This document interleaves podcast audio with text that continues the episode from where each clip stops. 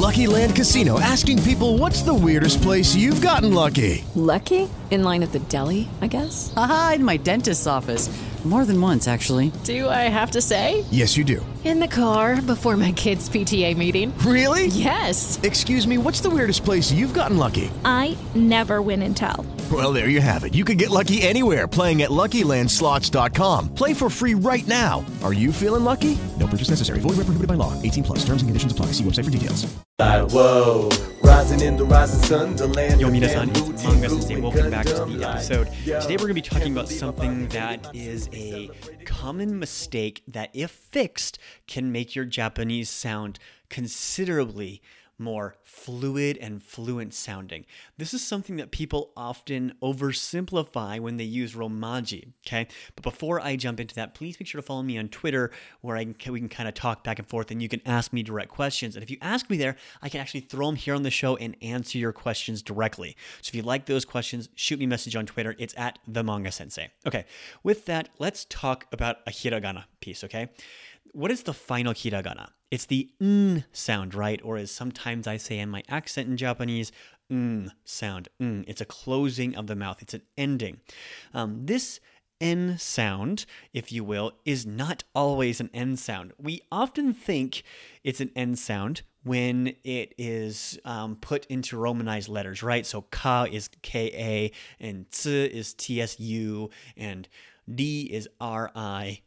But this is not always true. In fact, there is a particular rule when it comes to this n sound, and I'm going to talk about that today. So, this n sound actually changes depending on what it what it's what is coming before. So, for example, when I lived in Japan, one of my roommates was named Shun. Shun. So when it is at the end of a word, it's usually going particularly when it follows a U sound, it's going to be ending in n. N, just a normal N sound. So we have shun, shun, or san, san. It just it's a the tongue goes to the top of the mouth and it's pronounced like an N. However, his last name was Sambongi, three trees counter. So san becomes sambongi, and that's because of the B sound in there. So when it and the N looking thing, we're going to call it, for now, we're going to call it a neon, okay? When the neon comes right by the B, P, or an M sound, it's going to sound more like an M.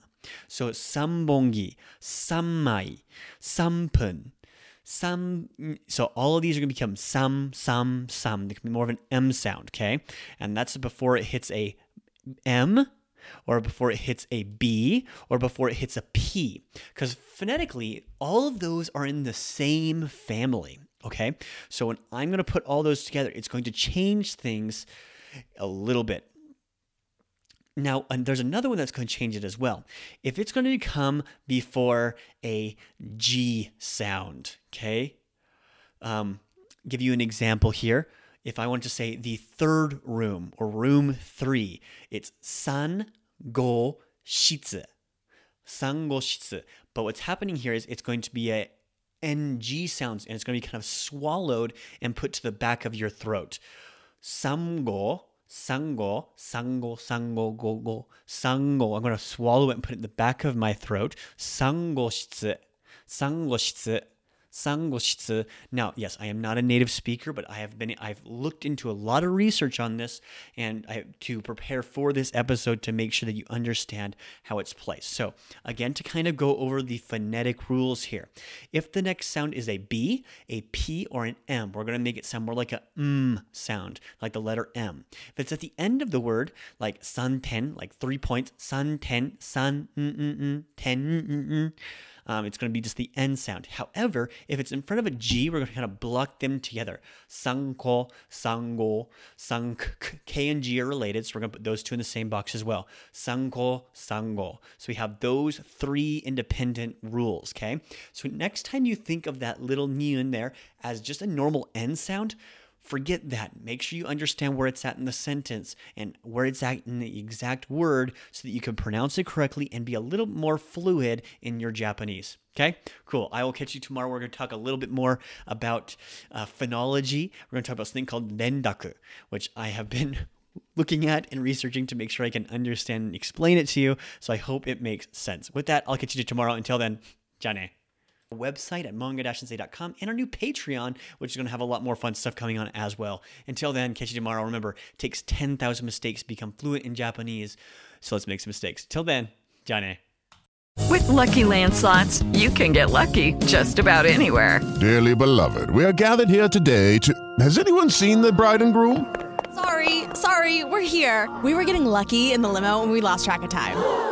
No, Lucky Land Casino, with cash prizes that add up quicker than a guest registry. In that case, I pronounce you lucky. Play for free at LuckyLandSlots.com. Daily bonuses are waiting. No purchase necessary. Void where prohibited by law. 18 plus. Terms and conditions apply. See website for details.